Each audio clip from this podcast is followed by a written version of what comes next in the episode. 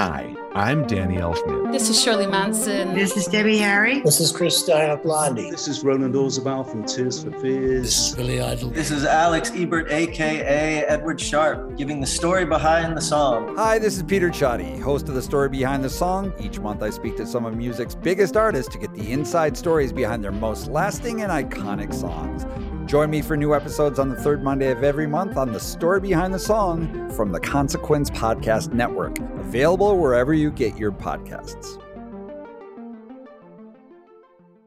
Hey pod people, Engineer Adam here, jumping in for a quick second to let you know about the brand new all in one platform for all of you creative podcasters out there. Anchor makes it easier than ever to make a podcast. It's free to use and has all the creation tools you need to record and edit your podcast right from your phone or computer. Plus, Anchor will get your podcast set up on Apple, Spotify, Stitcher, wherever podcasts are found. Even better, Anchor helps you connect with sponsors, even if you're just starting out. It's the perfect choice for podcasters, so make sure to check it out. Download the free Anchor app or go to anchor.fm to get started. That's A N C H O R dot FM. Back to the show.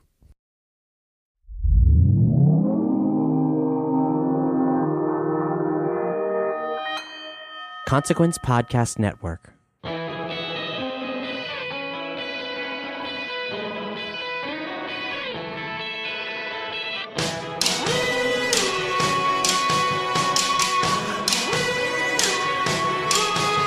Hello. Hello. Welcome to This Must Be the Gig. I am your host, Leo Phillips, and each week we draw the curtains to unveil the inside outs, those gurgly guts of the music industry. Essentially, this is your backstage pass to the world of live music, where we'll have our favorite artists dishing on the gig that changed their life, festival founders on what makes a perfect lineup, set designers on how those massive lighting rigs seem to work, and much, much more. I'm here with our engineer and producer, the amazing Adam. Hello, Adam. Hey. There's a hesitation because he clearly is still a gremlin. Oh, that's that's what it is. That's exactly what Yeah. that pause was. Right. He should not be fed after midnight just for precaution. Just just be careful, that's all. Hello, Adam. Hey. How are you doing? I'm doing pretty well. How are you? doing? Uh, this week we have a really amazing chat with the lovely Tim Burgess. As frontman of the Charlatans, Tim has been a legendary figure of positivity and warmth for a very long time, something that you'll pick up instantly from his giggle. In addition to fronting one of the biggest Britpop indie pop bands in the world, he runs a label, O Genesis Recordings, with his equally talented and lovely partner Nik Colk Void of Factory Floor, whom I love, among others. I know you had to really restrain yourself from not just making Just the entire conversation about, that. Factory Floor yeah. and um, I mean, you love the charlatans. You love Factory Floor. It's how, how does that? it's a match made in heaven. Oh, Genesis. A lot has happened, obviously, in the last decades of history with the Charlatans, from multiple band members tragically passing away to releasing now 13 studio albums to touring the world to their triumphant homecoming takeover, which is this May. I was like, where are we for a second? I didn't understand what year or day. Is anybody having a day like that? Their takeover is really interesting. It's at the Northwich Memorial Court. It's a mini festival experience that spans multiple intimate performances from the charlatans. Exciting guest. Ba- Wait, did you hear that? Oh, I heard this. The distant screams of the charlatans fans. oh, oh. They'll also. but wait, there's more. But wait, oh, there's more. They'll have rare memorabilia, film screenings, and more. All really bundled in this place where it all started for, for Burgess and his bandmates. So that's all happening, and there's obviously not much more that a diehard fan could really ask for. You know, there's beloved songs that we love from the Charlatans, like North Country Boy, Weirdo, The Only One I Know, and so many more. It's really safe to say that the Charlatans' discography, infused as much by dance music and post punk, more than justifying their indie rock legacy. Again, if you're a fan, you got to get there. Yeah, you got you got to get there. And also, I haven't even mentioned yet the fact that he's got a brand new solo album called As I Was Now, featuring among others the brilliant Debbie of My Bloody Valentine. Joshua of the Horrors. I had to take a deep breath because my Bloody Valentine does something to the insides. But that's not it. There are other inside doers. Joshua of the Horrors and Ladyhawke. It's such a wild and exuberant record. I really love it. And it's a statement, I think, of a veteran exploring really comfortably and eagerly. You know, he uh, he's a non-traditionalist, completely nurtured by change, and also with this beautiful level of curiosity. And he jumps from genres with a whole bunch of friends, and they're all in it together. Simply put, there's a hell of a lot to talk about with Tim. And even though we had a couple of hours, it felt like really just us scratching the surface. This, my friends, is how to be a musician. Play like you really never went away like you're always topping those charts and kind of never aging.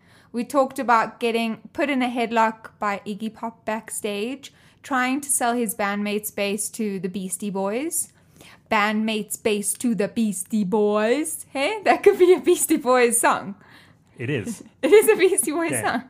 But he had also kind of been certain that he already released his latest album, As I Was Now, years ago. And also, we chat about him moving from Los Angeles back to the spooky forests of England. I think blondes really do have more fun. Adam, what do you think? Without any hair, I wouldn't know. Here's us, me and Tim, having all the funs.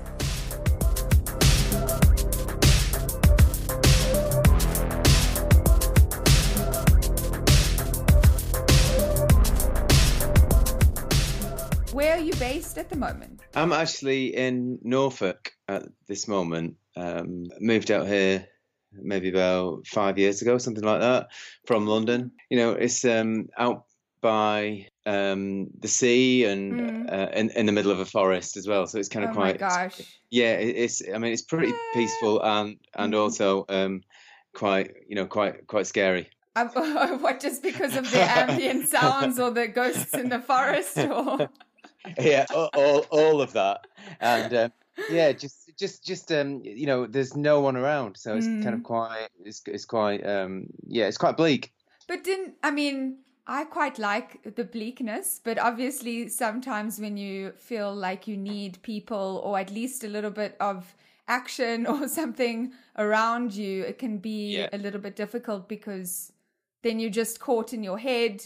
But so why did you decide to move out there? Weren't you I think the last time I read something, weren't you living in LA? Or was that is that wrong? Uh, no, that was right uh, Hmm. for a, for a while. I, I I moved to London from LA in 2010. Okay, okay. Uh, so. And uh, I was in LA from 98, 98. So I was there for a while, but uh, Gosh, this is a change from where you're living now to LA. yes, uh, yeah, from Hollywood to the Wood.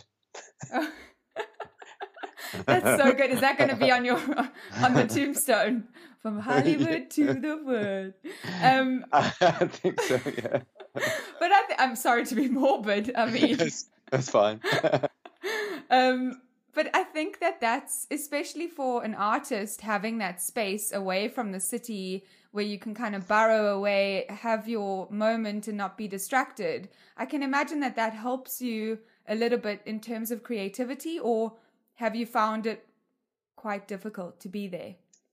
no, um, it's just different. Um, I mean, I, I, you know, I do, I do like to go to London and and kind of like feed off the energy and then bring it back with me. Um, uh, but it's just a different uh, headspace, really, than than um, than that of being in in the city. In the city, you know. Um, so uh, you know, I've got um, kind of a studio set up here, and um, uh, my my partner is uh, an artist and musician, so it's kind of quite nice to talk through a few things with her if um, if we ever get stuck. But yes, uh, yeah.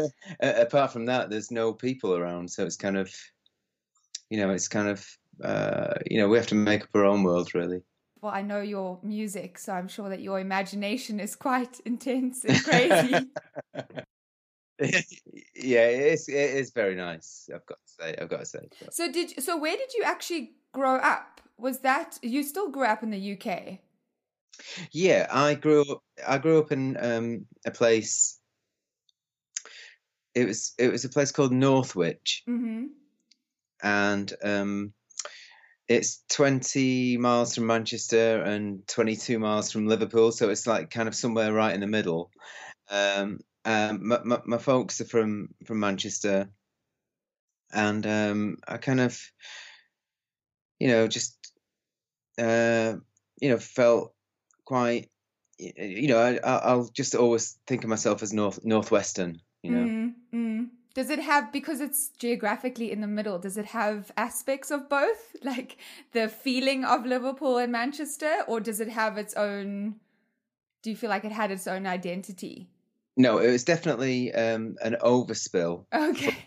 uh, from from from from Manchester. Really, um, there, th- th- there was um, a town about four miles from where I grew up called uh, Winsford, hmm and that was an overspill from Liverpool. So it was kind of like there was a clash, but a kind of you know uh, an affinity because you you know we were both we were both overspill towns from uh, from from uh, uh, incredibly creative cities. And in terms of your household, like what? How was that when you were growing up? Was that did you did you have music around you? Were your parents involved in it? How did that? How did that start? um, well, um, uh, I always remember my mum having a copy of a Rod Stewart record. Uh, so I don't, I don't, know, I don't know that's it. And, the uh. Oh my gosh. yeah, yeah, a, a, nice kind of like "Tonight I'm Yours." Uh, Yeah. And, uh, uh, and uh, my dad having an ABBA record. Uh, but apart from that, um, there was nothing really um, to suggest that I would, um, uh, uh, you know, be interested in post punk, post punk, and uh, and acid house. Mm, mm. Maybe because there was none of it, you had to create it. So. well, yeah, um, it was. Um, my my mum and dad, uh, they, they they did have guitars in the house, and they kind of like strummed along, like a little bit like. Um, uh, uh, have you ever seen the film Nut, Nuts in May? No, I haven't actually. it's it's, it's uh, yeah, well, it's um, you know, two kind of like folkies, Mm. uh, uh, uh, hip, hippie folkies, but um, they they they didn't intend to be like that. It was just the era, you know. It was the se- it was the seventies and eighties, and they had acoustic guitars. Uh, but it was my it was my mum's youngest brother. Uh, Andrew, who really got me into music, he had a record player and, and some great kind of records and posters on his wall and guitars in his in his room. And my mum, um, uh, yeah, had six brothers and, and sisters, and Oh, he was the youngest and he was the youngest, so he was only a little. My mum was the oldest, so so he was closer to my age than me. Well, You know, he's like three years older than me or something like that.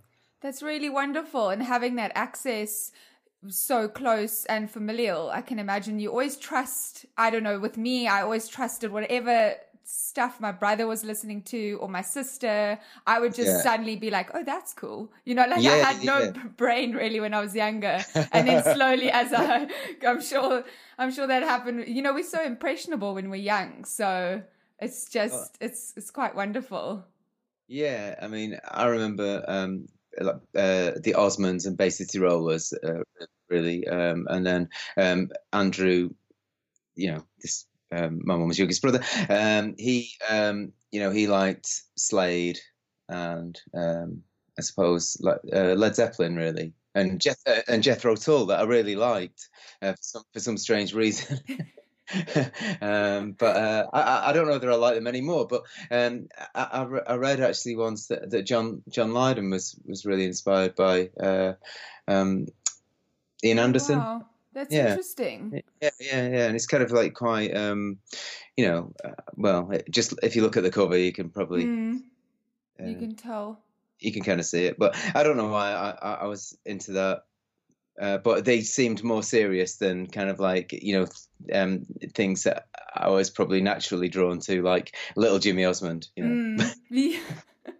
but was there, in terms of, so you had the posters on the wall and he kind Yeah. of opened up the uh, door, not the world, but a doorway for you to explore more new music. So Yeah. was there, did you have access to music in terms of venues and was there a solid scene or did you have to hop in the car and travel with your mates when you were younger? How accessible was that scene? Um, yeah, it was it was always uh, Manchester or Liverpool, um, really. Um, except uh, when um, at the age of 13 Mm-hmm. A band who I really loved, who I'd kind of found with my friend, um, um, it, you know, in, in the town that I grew up in, um, a band called Crass. When when I was young, like eleven or, or twelve or something like that, I, I, I decided I, I saw on Top of the Pops there was um, a band called The Vibrators, and they they, they they they were the first punk band I'd really seen, and I, I decided that I wanted to be into punk music. Mm-hmm. Um, Andrew had taught me all about uh, opened a door, but this was the world. The world now was calling uh, the world of music, and um, it was it was through punk music. Now, uh, at age thirteen, uh, the impressionable uh, kid that I, that I was, uh, a, fr- uh, a friend of my brother's came up to me and said and said the Sex Pistols, the Clash. You don't listen to them anymore. This, the, this, this, this is, the band, and um, and on the front it said "Pay no more than forty-five pence." Oh my gosh. And uh, Sold. I'm sold. Yeah, exactly, exactly. And and the, and the, and the and the sleeve was a pull-out, uh, uh, um, um, you know, a pull-out sleeve, uh, you know, a pull-out uh, like poster, really, of of um, lots of pretty gruesome drawings and and, and- photographs uh, uh, as a collage. But uh, it fascinated me. Anyway, Crass came to town. They oh came my to Winsford gosh. and it was part of um, a tour that they were doing. They were doing Manchester and um, and somewhere in Wales and London, London obviously. Um, but they came to they came to Winsford, and it was a scout hall that they played at. Oh my gosh. So, So you were uh, 13, 13 years old. yeah, thirteen years old. Oh my now gosh. Okay. 1980, and uh, you know a lot of us went. There was uh, me, me and my friend, his brother. Um, you know, a, a couple of lads from the village because it was just it was an event. You know, there's like no no no one really came there. Uh, It, it, it became a scene after.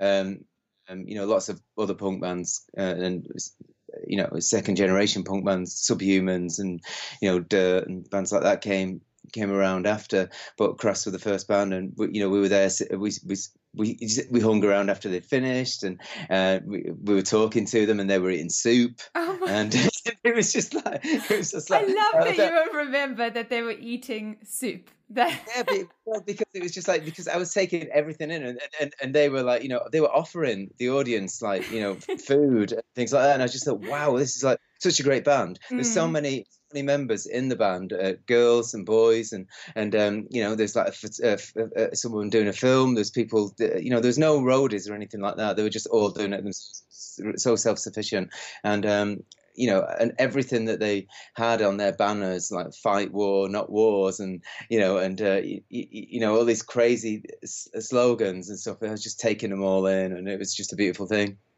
So what would have what would it have been like to meet the 13 year old Tim? Because I love that you got to experience that as your kind of first big concert. But how yeah. who do you remember yourself back then? Could you I don't know. I- I, I'm so fascinated by see, just picturing you 13 being like, what the hell, my God? You know? Well, yeah, I, I did have like you know a, a shaved head. okay. Uh, yeah, and um, you know, and, and Doc Martens, Mm, and uh, uh, yeah, and and and that was kind of like you know a, a lot uh, to do with just kind of I, don't know. I think everyone was wearing them. Really, it didn't feel out of the ordinary, but I felt like um, it was part of my identity, um, um, and uh, you know, and I just liked. I mean, I totally recognize myself completely. Um, you know, when I- when I, obviously I can picture myself. um, I would hope. that- so. Oh my gosh, too long in the woods. You have step away from the woods. away from the woods. Um, but um, it was, yeah, um, um, it was part of my. Uh, it was the early parts of my makeup, um, uh, uh, and um, it just. I don't know. I just really identified with them because they were just like so real, and and uh, I have met them all since then, Oh Um, gosh, wow. it- at 40, you know, as 40, I was 38 year old Tim. I, I met them, but I, I tried to visit them a few times uh, um, at their place in Epping Forest, but you know, it's no avail. But they still have people camping in their in their house and stuff like that, so it's kind of still a, still a free for all. so but, you, um, can, and you it- can still go. Or you can yeah, create yeah. your own. Maybe that's why you've moved far away. You can create your own Create, Crass yeah, Volume 2. Yeah. it's incredibly wonderful that you have experienced something so life changing so early as well.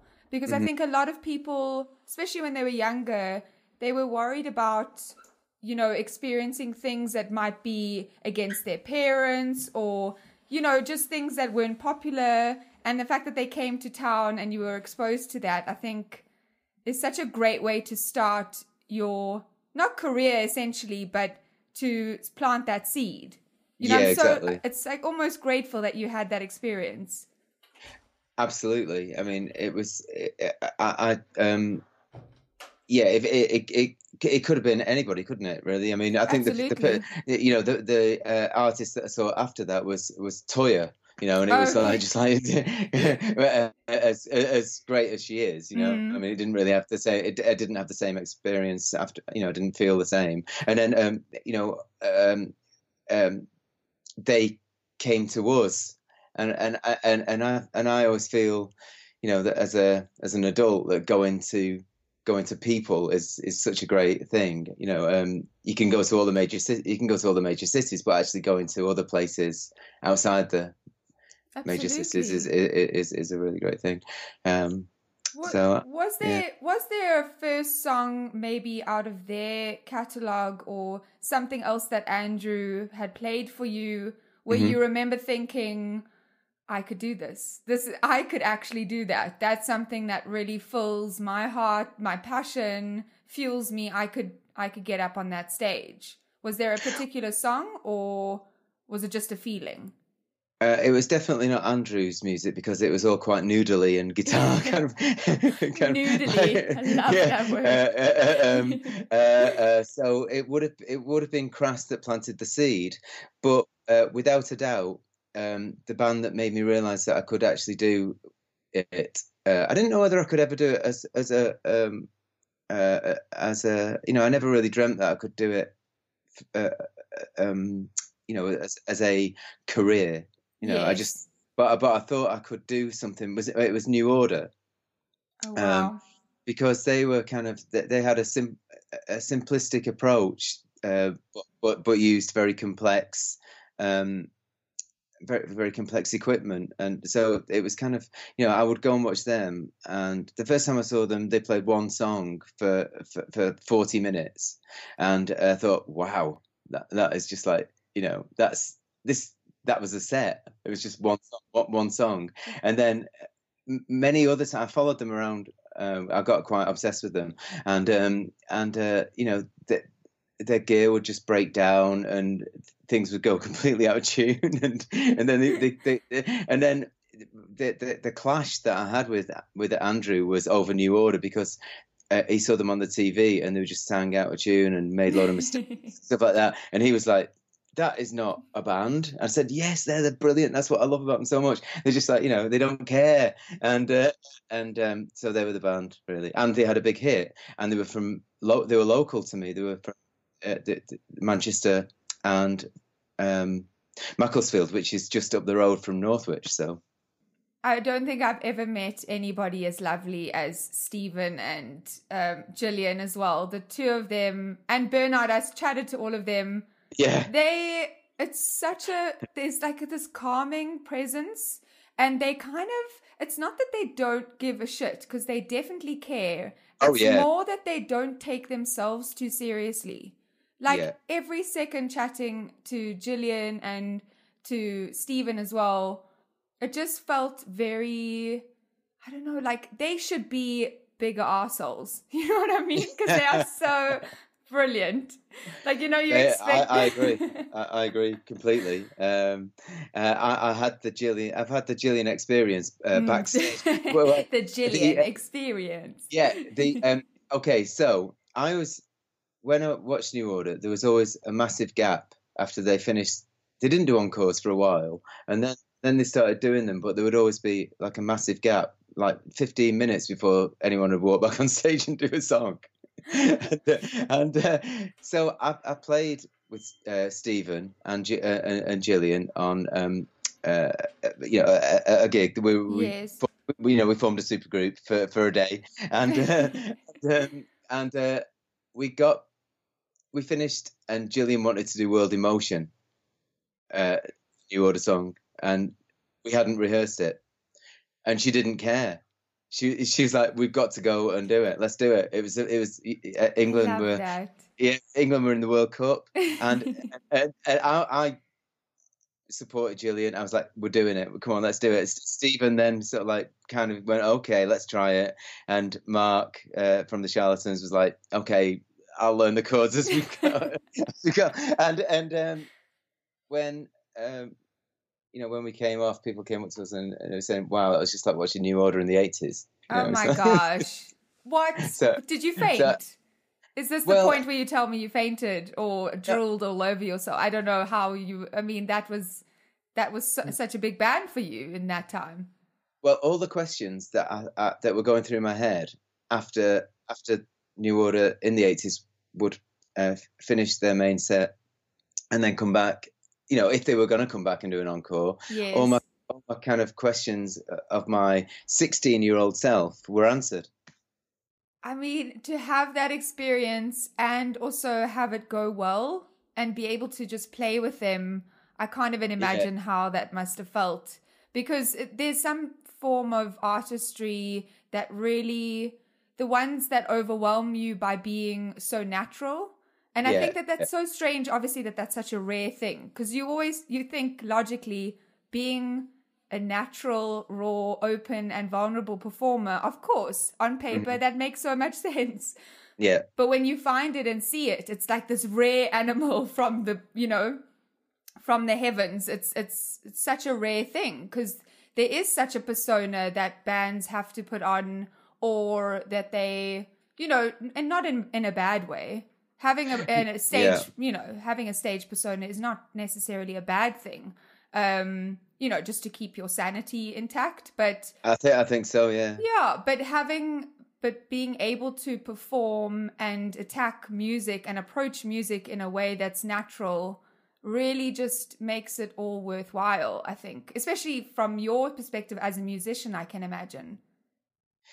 Yeah, well, I mean, I, I I love Stephen and Gillian. I mean, um, you know, I, I've met all of them, and they're all equally beautiful people. Um, but um, yeah, they taught me lots by their their records and going to see them live. Uh, um, and uh, you know, we're from a similar part of the world, um, and they're now friends, and they they play on Charlatans records now, and um, and um, it does feel natural because I feel like I've known them all, all my life. Yeah. Uh, uh, and uh, you know, but um, I sometimes you know feel a bit awkward in their presence.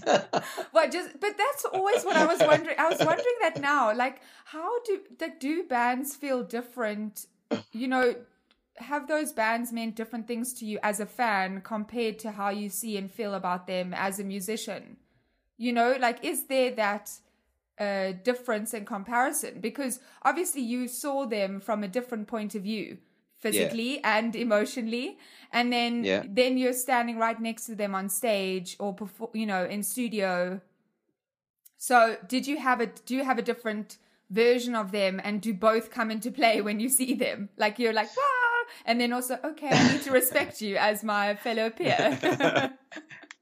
Yeah, I mean, it, it, it's kind of like that, but at the same time, um, Stephen, uh, um, for sure, is very much a kind of like um, turn up, uh, work, uh, and, and and and do a really good job kind of guy. You know, he's he's very conscious and very and takes things very seriously um, as as an artist, and, and but also he kind of like you know he, he kind of likes chatting in between, and we just like you know I always uh, ask for a bit of a soundbite or something. yes. you know, but at the same time, we just get on and, and do it, and then it's like till next time, you know, and um, and it's kind of that's the, the I suppose the respect really. Um, you know, I always offer to make him a cup of tea. Uh,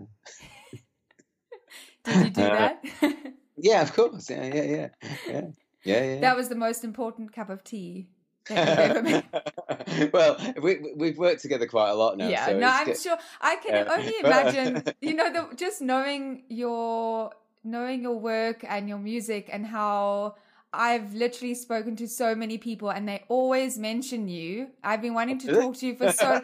You just you just seem really approachable and accessible in Oh, in wow. the best way, and I think that especially the way that you are describing the type of musician that you looked up to, I Yeah, feel yeah. that you have, in fear of sounding incredibly soppy, I feel that you have become that in, Yeah. in in a way because you've exposed yourself to the right type of people and stayed um, true to my uh, and, and, and, conscious. tru- and true to what true to what yeah. I liked. I think. Um, absolutely. th- well, I, I agree, and, and, and, and it's really nice that that you've not you've, you've noticed. of Um, course, of course, we have all noticed. It's, uh, I think, and especially because I remember discovering the charlatans a long time ago, but that was through via the via, and then I didn't realize that you actually started that when you were you were in your twenties, or was it were you sti- were you still a no, I. I was 21 going on 22, which I thought was really old, and we thought it, we all. How funny is that? um, yeah, yeah, and uh, I thought it was um, kind of like a great opportunity uh, um, to work with Martin, really, um, who was in a band that I, that I quite liked at the time as well. He, he was in a band called Making Time before the Charlatans. They were, they were kind of a, a mod band uh, that I'd seen in London a couple of times, and um, so it was, and you know, we're still we're still working together now, so it, it, must have gone all right. but um, it must have worked out a little bit Worked out okay. Yeah. Um, uh, yeah. So, 20, 21 going on twenty two. I think that it's so funny that you look back at that now and you're like, that was so young. But when you, I mean, you were exposed to all of it when you you were in bands prior to the Charlatans as well, uh, wa- I- weren't you? I, I was always in always in bands. Yeah, Always yeah, in bands. yeah, okay. but- yeah. So, so when did you? Was your first proper performance? Well, I don't know what. I mean, I don't even know what constitutes as proper. I suppose getting up and playing for anyone can be technically classified as a as yeah, a gig, yeah, right? of course. Of course. so when so was your first concert with the Charlatans or was it with uh, another band? no, I, I played that? I played concerts um, since like the age of like I, I suppose eighteen maybe. Um, maybe younger, but I, I, I'm I'm not really su- really sure. I mean, I was always in bands. fr uh, um, after after I left school, I was always in bands, uh, but you know, never really thought that it would lead to anything. Um, but then there was always a drive, so I must have had something going on. Um, my mum always used to say that I always wanted to be involved in music some way uh, or somehow somehow, uh, but I didn't really know entirely how to do it. But that's you don't. I don't think you ever do, do you? Really, you know, you just you just try and go on instinct and and you know, um, any kind of money that I made in my job, I would buy uh, equipment and um, and uh, I learned to drive uh, when I was 17, and I would always drive uh, other people who were in my bands around and drop them off and pre- bring their equipment as well. So there was always a drive, um, you know, to to you know to make music.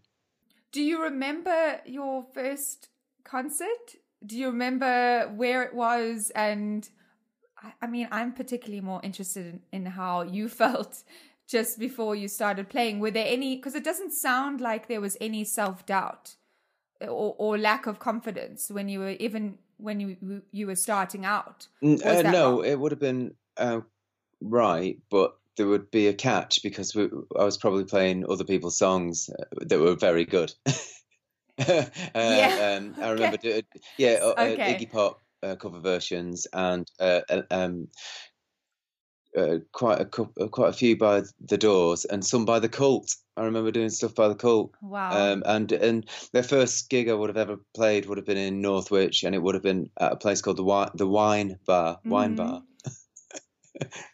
Yeah. Not W H I N E. No, no, d- W- I- actual wine. actual wine. Yeah, what what a funny name for a for a bar. but but you know, No, I, I mean it does its purpose, right? When you So- when you're on the street, you know exactly what it yeah, does. so so eighties. Yeah, there you go. So that was your first gig. Was there anything when you first started performing your own material with the band? Yeah. Um, and you started touring. How did you feel very natural in that position performing live? Was that something that you felt, Mm. you know, came very easily to you, or did you have to slowly progress into a certain character or um, into just a different way? Well, the, the the first band I actually really uh, remember um, being I, I was I was this I, I played bass and um, and and and keyboard for uh, different bands uh, and uh, uh, who played at the wine bar. Um, um, and um, but there was a band there was a, um, called uh, the Electric Crayon Set. Hmm and I was the singer uh, uh, in that band, and I used to kind of like, um, you know, uh, my, you know, my, my, my role models were uh, Marky Smith, um, uh, Ian Curtis, and, uh, and and Iggy Pop. So um, with the Iggy and Or a very particular style of performing. yeah, and uh, you know, it was it was kind of quite, you know, it was quite uh, kind of angry, and uh, I, I would take my shirt off and um, yeah, doing an Iggy kind of thing, and Yes. kind of roll around on the stage and be and and be uh, you know and be nineteen. You know what? Yeah. and uh, and, uh, and uh, you know, be confrontational and you know, and kind of you know, it's yeah, kind of yeah, kind of quite you know, not really uh, uh, uh, uh, not trying to be liked or anything like that. Just quite conversational. It's quite. It's very fun. Very nineteen. I I mean I, no say no more. Very nineteen. Yeah. I can't. It feels like a distant memory. But obviously, when you are when you're getting up on stage, and I, I think there's some sort of power. Well, I can only imagine there's some sort of power in just letting go completely. Yeah. You know, you hear about artists having to practice doing that. yeah. And the fact that you just got up there, you know, took your shirt off, rolled around, Yeah. got into the sweat and and the dirt, I think that that fits completely into the style of music, the you know the and more so the attitude Yeah. that comes from obviously punk Yes. and post punk. Yeah. Yeah. Um, yeah. Yeah. But so, did you calm down ever? I mean, not in a bad way. Like, did it settle, or do you still roll around? How do you? No. How? um, what happens now? What happens now? Well, uh, I don't take my What shirt. I- happens now? I, I don't take my shirt uh, shirt off. Uh, Okay. uh, um, um, Iggy still does, though. We all know that Iggy still has his shirt off. and he still looks amazing. Um, Yeah. uh, okay, so so after the electric, what happened really is that the Electric Crayon set um, uh, played it played opening for the Charlatans uh. Okay. before uh, they got rid of their singer who played the, who played the guitar. So and so we were playing, and uh, you know I, I I don't know who I was trying to impress or anything, but um, I, I certainly impressed Rob Collins, the keyboard player of the Charlatans, and they they- were about to ask their singer to leave, and he suggested that I join them and uh, there were it was a different style of music uh, completely, and it was more.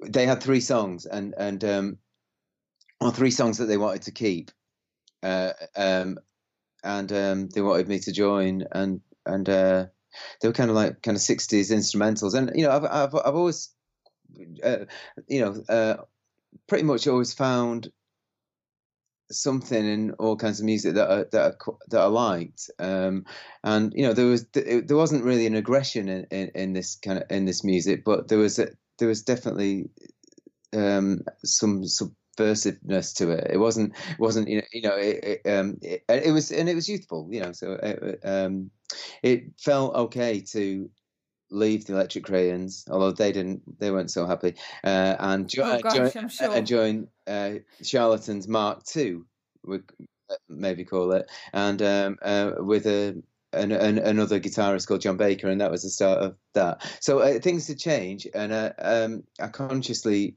changed it, and music was changing for me too. Uh, I was listening to a lot of like uh, dream dream pop and kind of like uh, you know and and acid house and and um and 60s garage. So it was kind of a combination of all that really. And harnessing that kind of beautiful bag of such a variety of influences and i can imagine that even you know having someone like rob yeah. and it's really still sad to think um you know about everything that's happened yeah. um and having that as your starter yeah kit, yeah i think is really so special because irrespective of whether as you said it wasn't aggressive irrespective of whether you're in a punk band mm-hmm. you know the perception of punk is sometimes seen as you know nobody really everyone's in there it's energetic there's you know legs and arms flailing. Yeah. it's it's this you know there's such a beautiful combination of things. But the truth at the core of it is that you do need a s- certain symbiosis between the band members yeah. to play punk. There's absolutely no way. Obviously you can let that you know bass kind of wobble out of bounds. You know things can go wrong and you wouldn't pick it up as you would maybe classical music which is yeah. you know a different setup and a different format. But with punk you really do need to trust your band members. Yeah. that either that they will have your back if you're wanting to you know scream for an extra minute longer or tackle topics as well Yeah, yeah, that yeah. other people might not necessarily be comfortable with. So when you first were performing especially the beginning in the beginning all those songs yeah. did you were you writing as well or was it a combination of all of you writing together? So at the very beginning of the charlatans um uh, rob asked me to come for for a, a kind of you know just a, a- hang let's call it and uh and uh, and, and and see if i could sing on their songs. And um i did sort of like shout and scream a little bit over the top of it and martin said let's do it again but maybe sing this time which i thought was a oh my gosh. which i thought was kind of abrupt but yes. but but um and and and it sounded fantastic and he was right you know it's just like singing it and uh kind of sang it it was a lot softer and um we you know I kind of made some lyrics up and martin handed me a piece of paper that had the word something like don't bring me flowers i'm not dead or uh, and and and i thought right okay i'll keep that i'll put it in my pocket and write something around that and and um i said uh you know i'll be in a band but i want to write my own words and they were kind of like, well, maybe let's see how it goes, and uh, um, and that was that was kind of it. And we got a set together really quick in like six months, and we were just like practicing all the time. And uh, you know, we wrote, uh, I think three of our earliest hits uh, uh, in in a day or something, or a weekend. It was just really, you know, the the chemistry was just amazing. Uh, and you know, I remember going back um, going back home and just thinking that it, we really were the best band in the world. It was it was amazing, you know. But the buzz, and, and especially having that camaraderie and that ease where he could just turn around and tell you like no stop screaming. I trust that your voice will carry this. You know i'm confident in you. Um in a really as you mentioned abrupt way. I think that that i mean trust is at the core of of of all of it right in terms of collaboration and is i mean that could be across any forms of art trust is really the the base foundation for for most collaboration yeah. do you feel that that helped you write uh, more openly and more honestly because you knew that you had this kind of family in essence around you Oh, that had my back. kind of thing. It- Mm. yeah, uh, and unfortunately, um, you know, we spent a, lot of time together after that.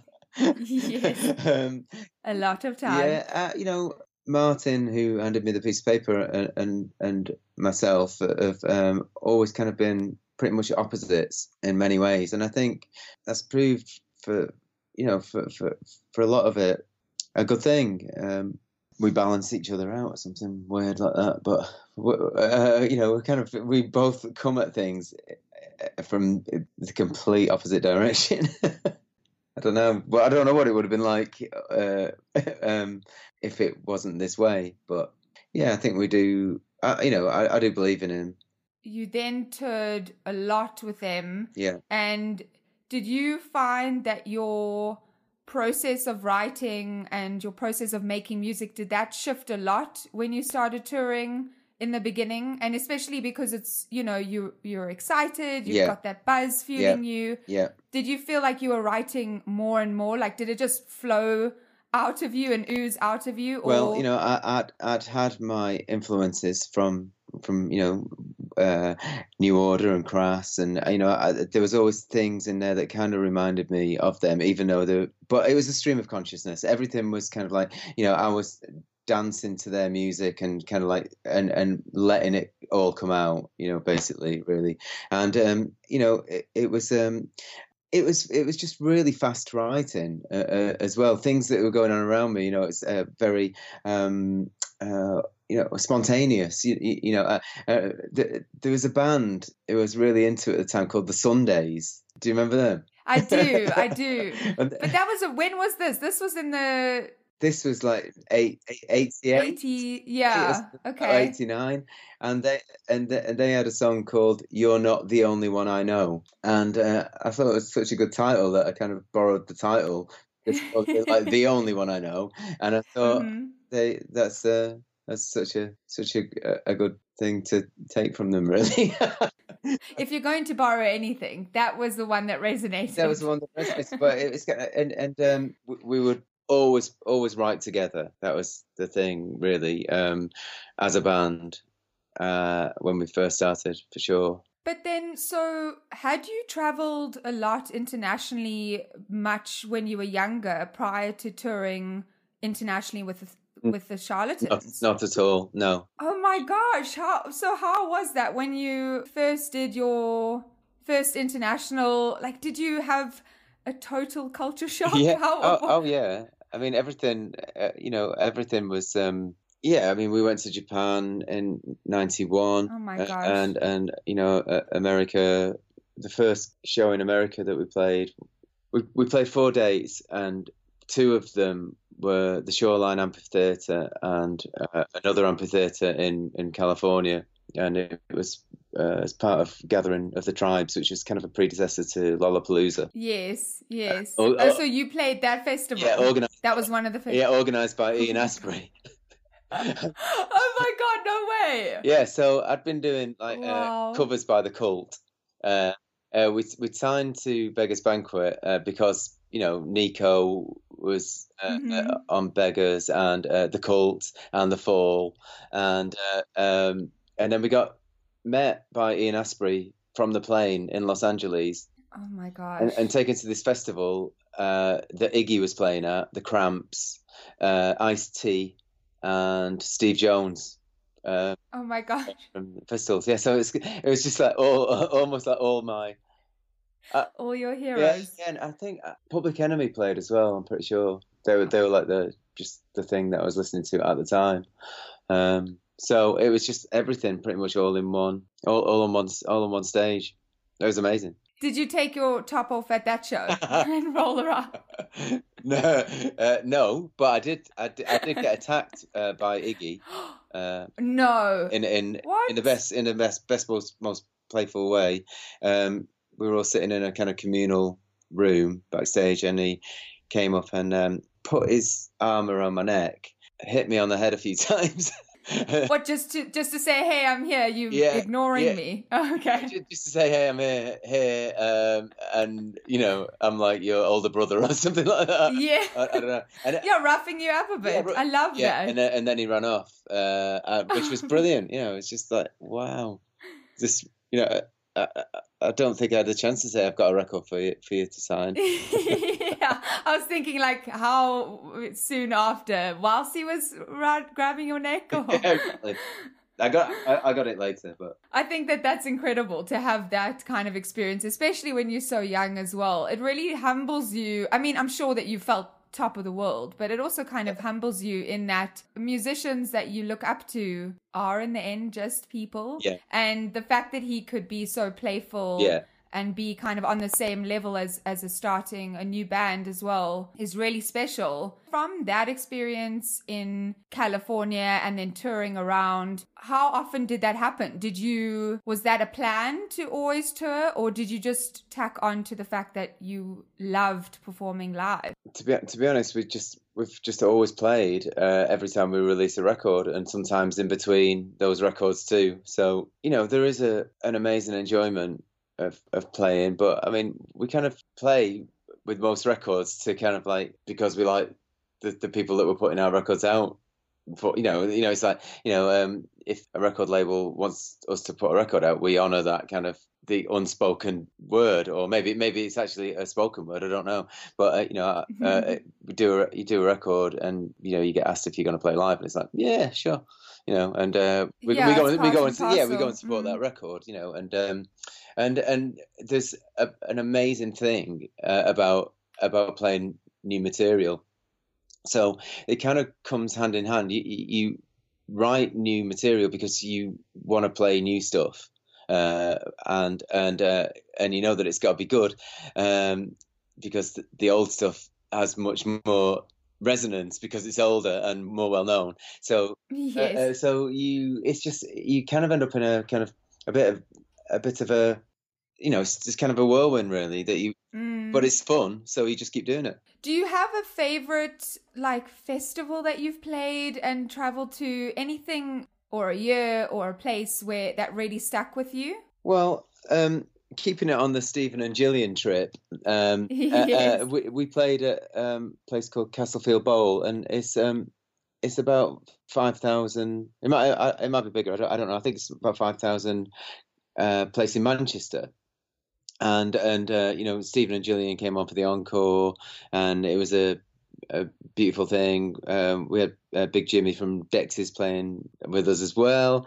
uh, Dexys Midnight Runners, and and it just seemed like there was just an, an enormous amount of people on stage, just sort of like sharing sharing the love really. But um, I would say that that was my favourite show that we've ever played, I think, and that was maybe like five years ago, something like that. But uh, favourite festival. I don't know really. I mean, I, I, I, one of the times that I was really blown away was in a place called Bremerton um, in um, in Washington, and we played with Beastie Boys and Sonic Youth and L7. Oh my god. It was it was early. It was early, so it was like '92, and um, and you know, and uh, Dave Grohl and um, uh, Chris were backstage, and um, Beastie Boys wanted to buy Martin's bass. Uh, Oh my gosh, really? And we, we had a lot of um, uh, uh, we had a lot of weed that we had to get through before going going to, going before Naturally. he- heading he- heading to Vancouver, uh, and uh, so it was just like there's quite a lot of chain of events that were like it's just like lots of bands that I really really liked at the time, and um, it was just yeah that. So I don't I don't know how big or small that was either. So obviously, Yeah, well, I mean- but um, uh, yeah. So that that was a memorable one for sure. What bass did Martin have that they wanted to buy? Were they just like out of a bass, or were they just did they just want to buy it because it it's Martin's? Uh, they, it was around uh, their check check your head kind of era. So I guess Yes. I guess they were all playing.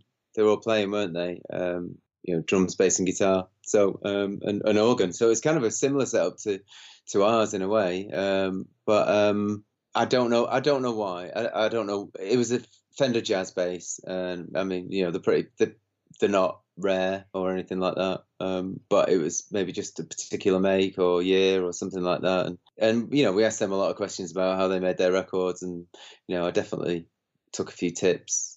Do you do you find yourself talking a lot to other artists about their process? Because I know that you started your own label as well. Yeah. So I I already know that you have that curiosity, but that's quite rare to because you have to put yourself Yeah. aside as well. Definitely. Uh, I mean, not you know, not it doesn't always. It's not always technical. Um, I just like I like observing really, uh, and and kind of you know, obviously there has to be a little bit of conversation because you're talking to somebody. But um, uh, uh, uh, um, you know, I, I just like hang. I do like to talk to other artists and musicians, and and um, I find myself uh, more comfortable uh, talking to people who, who make records and uh, who want to make records, and and uh, and I, I like having younger bands on my label, not exclusively younger bands, but um, Yes. uh, I, I want to see the process of how they're doing it, and it kind of reminds me of, of how I used to do it, and you know, and but maybe there's something that's new about the way that they're doing it at their age, you know, and and uh, it's just having a curiosity in all of it. Um, uh, but with the Beastie Boys, I was spe- specifically asking them how they got their drum sound, and uh, because I was, you know, fascinated by it, and they told me, and it's a secret, and, uh, and, uh, You're like, don't ask me how they got their Yeah. drum sound. and uh, um, you know, uh, but the funny thing is, is that people have asked me how we got our drum sound. So it's it's, it's, it's something that's came from the higher gods and was passed to the Mm. Beastie Boys and passed on to me and and then yeah, passed on to other Britpop bands. It's like the gospel of how you got your drums. That that could that could be also on a tombstone Yeah. or something along those lines. we're, we're, we're we're getting a, we're getting a lot of tombstone quotes. I know. I almost want. I wanted to say like tagline, but then I'm like, but where would that tagline go? It's very morbid. I'm so sorry about that. I don't know where it comes from. Feel good. But so did they did they give you any other advice or Iggy or you know Stephen, Gillian, Bernard, anyone that you've played with? I mean, you've played with so many people. We've just named a few.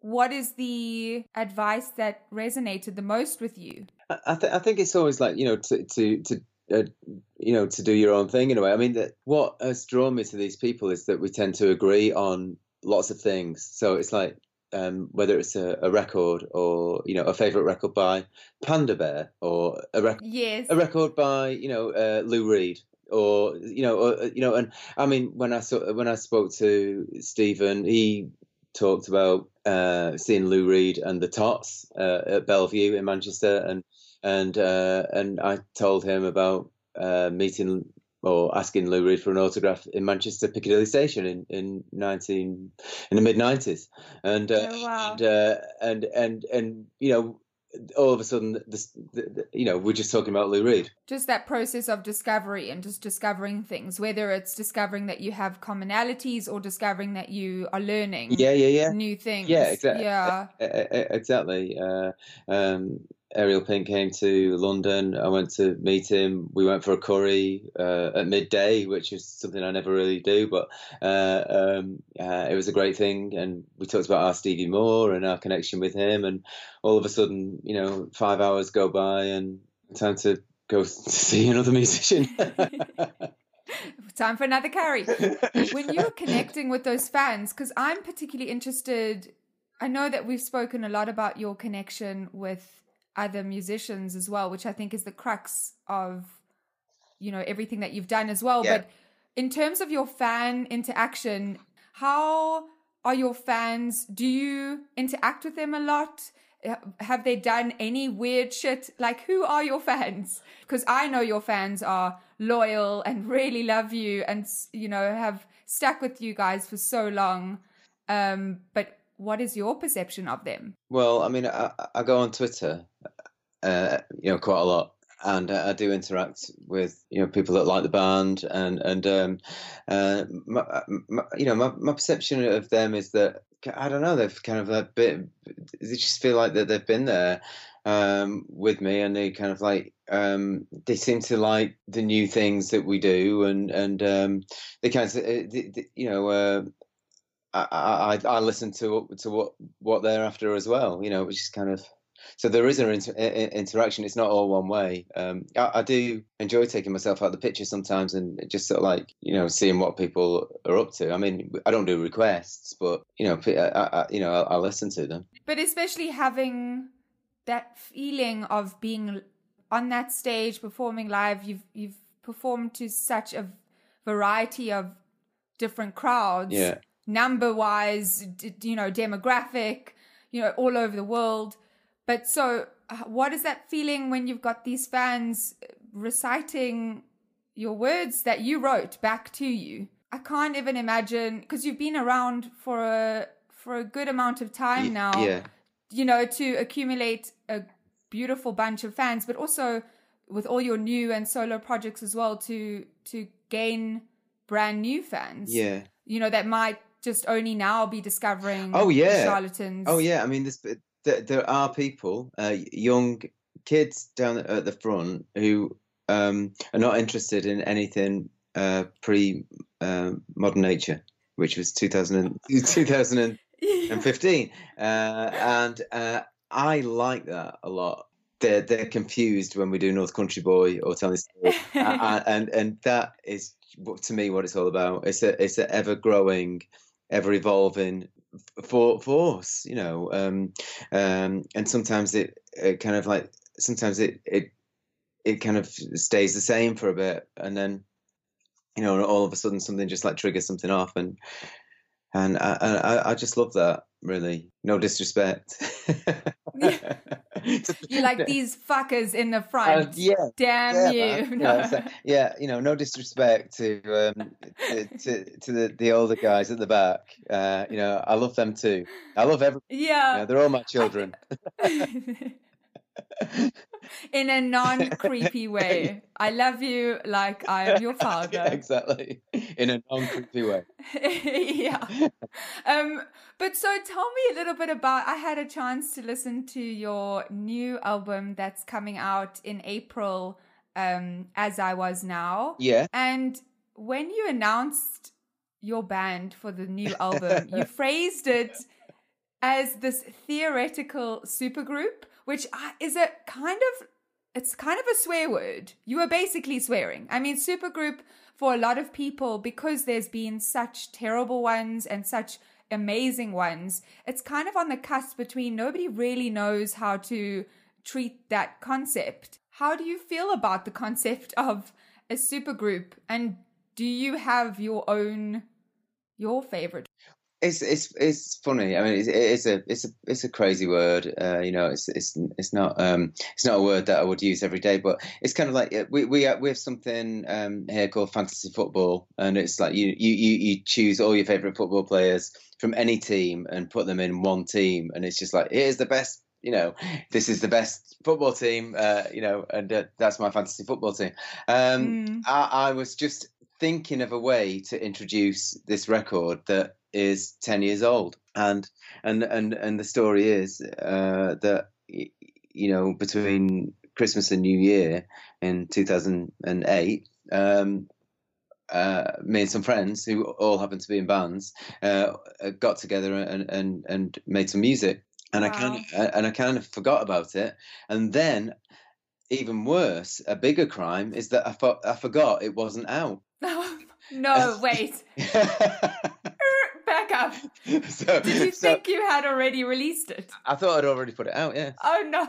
And, uh, and uh, um, so, uh, uh, but I was thinking of a way to introduce it to the world, and I just said, "Pick your favorite supergroup. Here's mine," and then uh, named everyone who played on it. And then a couple of weeks later, I, I, I said, "You know that this surprise." Is, yeah, exactly. it's actually uh, we've made a record. So um, um, I see yeah. what you did there. Oh, the old switcheroo. the, the old switcheroo. The old switcheroo. Yeah. Let's go through quickly who is in this band. I mean, it really is a fantasy lineup. You've got Martin from Primal Scream. You have Debbie, yeah. Debbie, the Debbie, who I nearly tripped over myself when I met her for the first time. Yeah, I love, um, I love her so much. She is I it's like she wa- like she was levitating into the room. Like I don't. I feel like she wasn't really there, or maybe I wasn't, but she is quite extraordinary. And then you have Stefan Yeah, as well on Yeah. drums and drums. things and Um, Josh. and you've got Josh as well. Oh my gosh, Josh. yeah. So you recorded this 10 years ago and you're coming out with it now. Did you have to revisit the songs and remaster them and rework them at all? Or how did you, what was the process of re releasing that?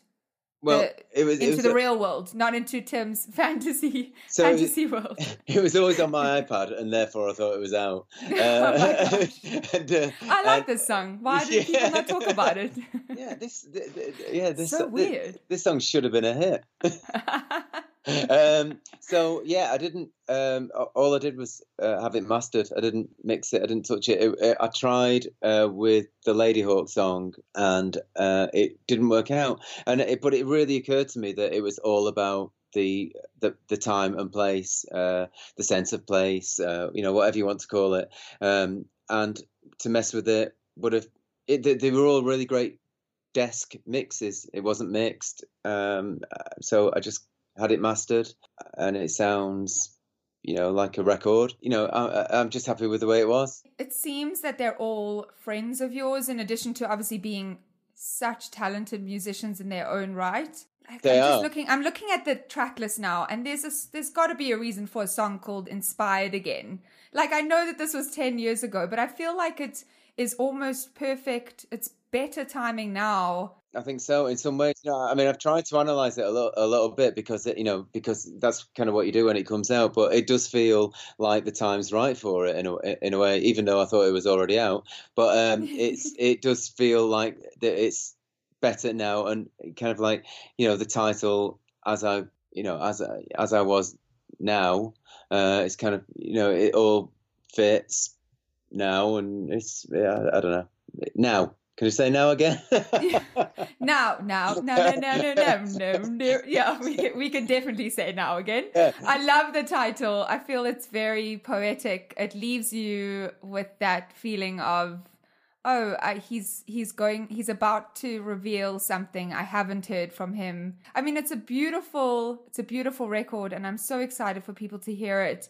And so, are you going to be touring it at all? Because now, obviously, there's so many. I don't know how everyone else's schedules are. No, uh, y- you know what? I know that Debbie's going to be playing um, in My Bloody Valentine um, Yes. uh, sometime soon because I've seen adverts Ah. for them, and uh, I don't know. I'm sure Josh is going to be busy, um, but yeah, I'm going to put it out because it it's coming out, and um, uh, and then I suppose see what everyone's schedule is. Yeah, that that that would make sense. But everyone is uh, you know keen on it coming out. Martin Duffy says he can't even remember making it.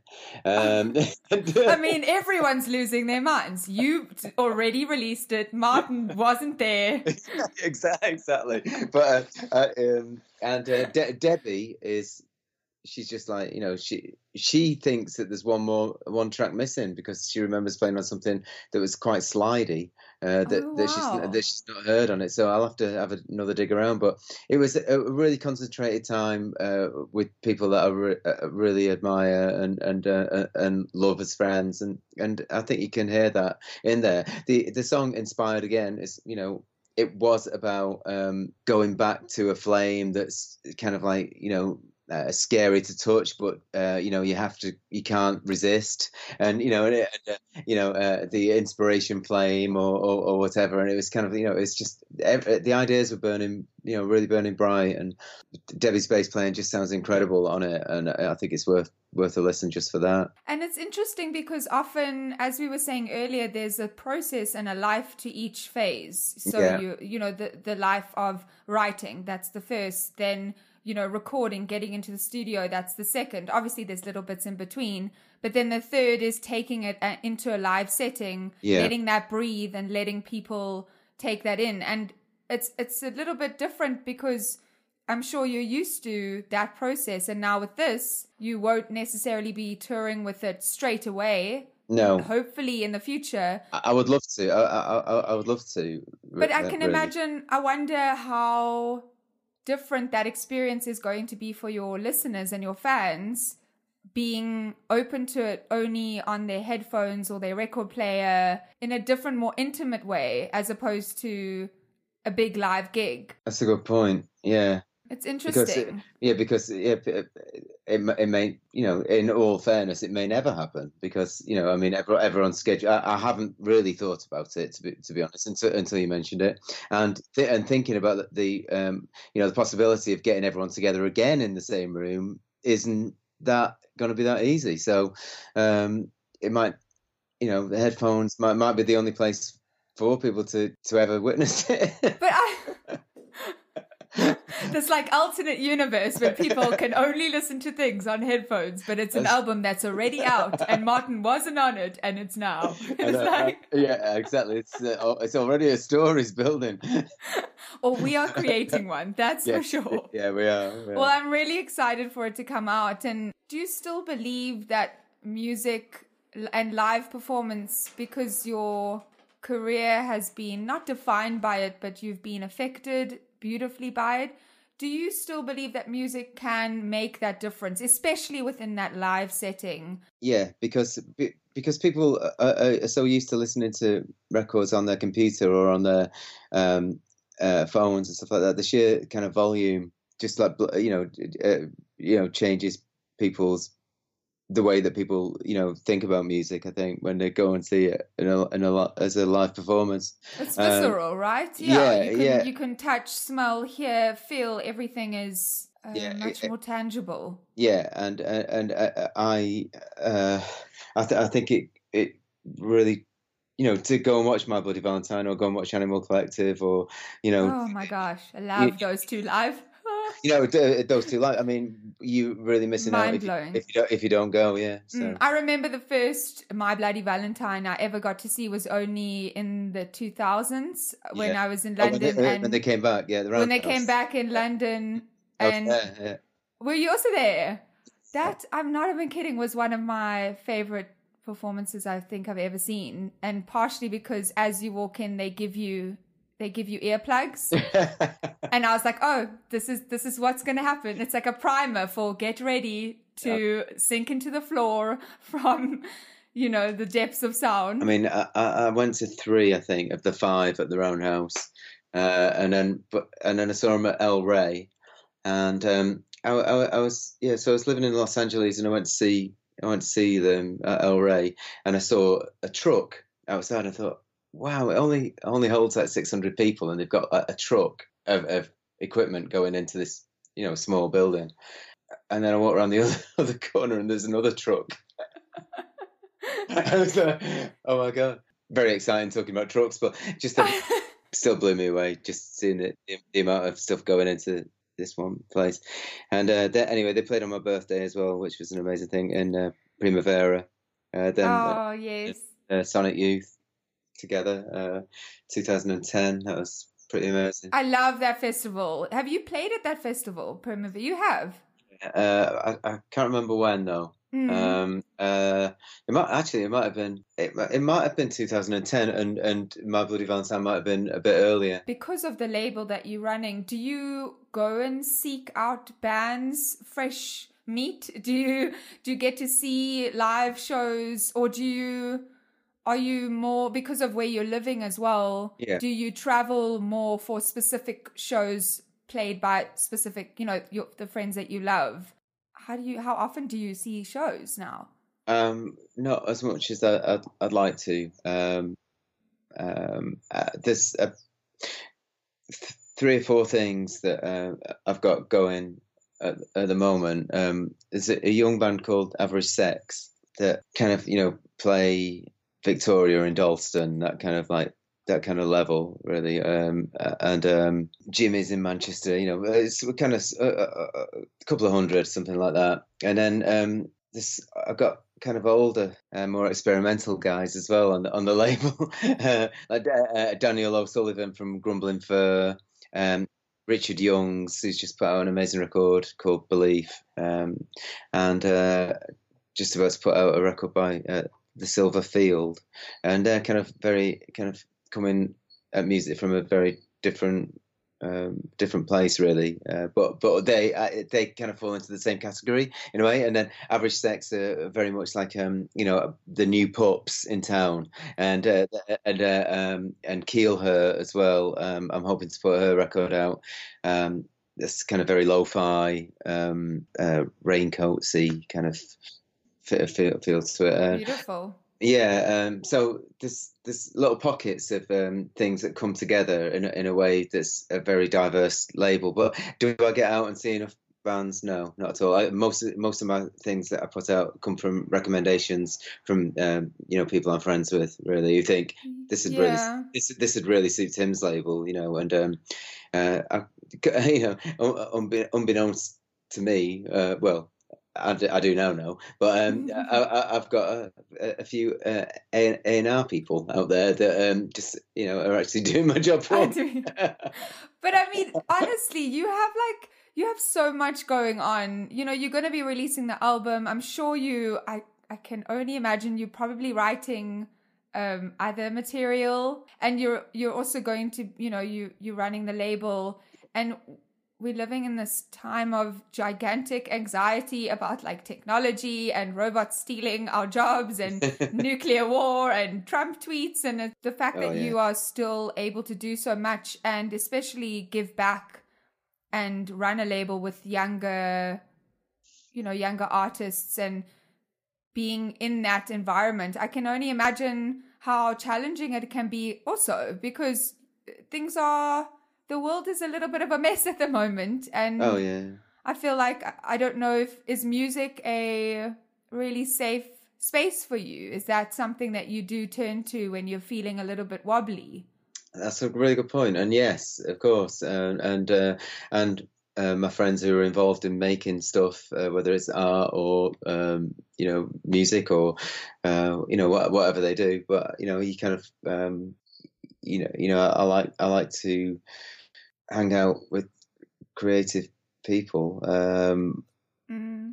as the world turns on itself and and uh, and uh, becomes even more chaotic. You know, um, uh, uh, yeah. I mean, it's just like rolling twenty-four hour news on CNN, or you know, as all that as all that uh, goes on. You know, I'd I'd much prefer to be talking to Cosey Fanni Tutti about her latest book, you know, or um, you know, or yeah, or um, She is so wonderful. Yeah. she she yeah, she's uh, amazing. She's uh, uh, and Chris as well. I mean, but it just but I, amazing. I totally you know. get that. You now you start navigating toward things that are feel goods, Yeah. as opposed to things that could potentially knock you off, which it could be anything nowadays. Yeah. As you said, I think that the the ominous word is rolling. How it is constant, Yeah. and it's difficult to switch off.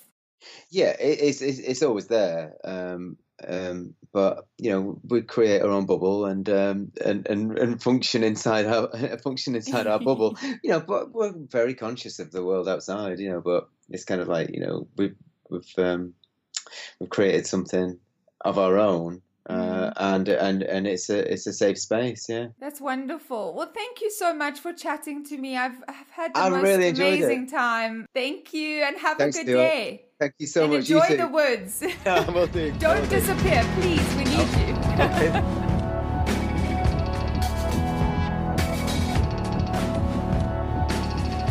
Well, that was just brilliant.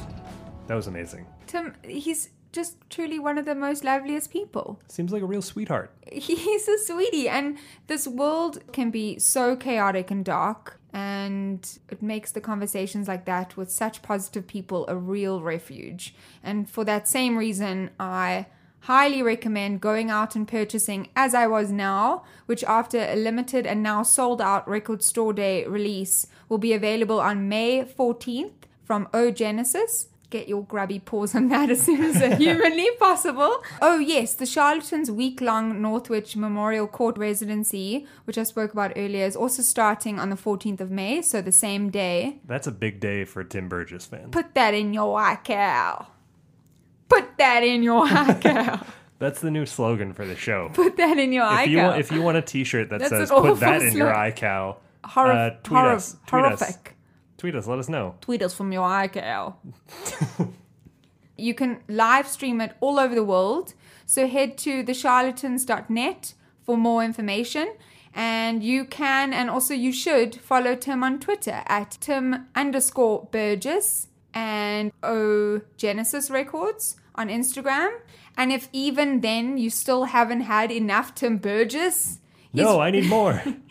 I mean, he's written not one, but two books telling stories and the delightfully titled Tim Book 2, which is a vinyl adventures from Istanbul to San Francisco. that is a very clever title. Oh, also this summer they'll be playing Latitude Summer Sonic in Japan, Festival number 6 in Wales. Also, thank you so much for listening. I, I must say another thank you to Billy Yost and the Kickback for sharing their song Rube for our theme song. Buy all of their music at thekickbackband.com.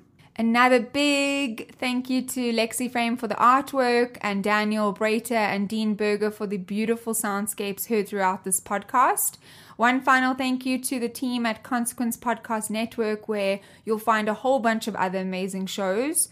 Last but surely not least, please head over to Apple Podcasts and click on those five stars. Five. All five. All five. Don't Just- do four. Don't do four. What are you, some kind of jerk? What? What are you, a jerk? What are you, some kind of Hey, loser? Hey, I'm walking here. I'm, I'm walking here. That's good. Yeah, We're in Chicago. I'm walking. No, wait, that's New York. that is New York, but you're still doing a New great York. job. New York. Hot dog. Just hot dog and hot dog and click on those five stars and share some words. You move, you moved to Oklahoma Uh-huh. mid sentence. but like and chat with us on Facebook and Instagram and Twitter at TMBTG Pod. TMBTG Pod. And just generally talk to everyone you know about the show. Everyone, call up your dad. Call up that dad of yours. Call up that mama. Call up your friend Dave. Change someone's name to Dave in your phone at random. Call them and say, Have you heard This Must Be the Gig? No? Your name's Dave now and you're going to love it. Silent laugh. Thanks again. I miss you already.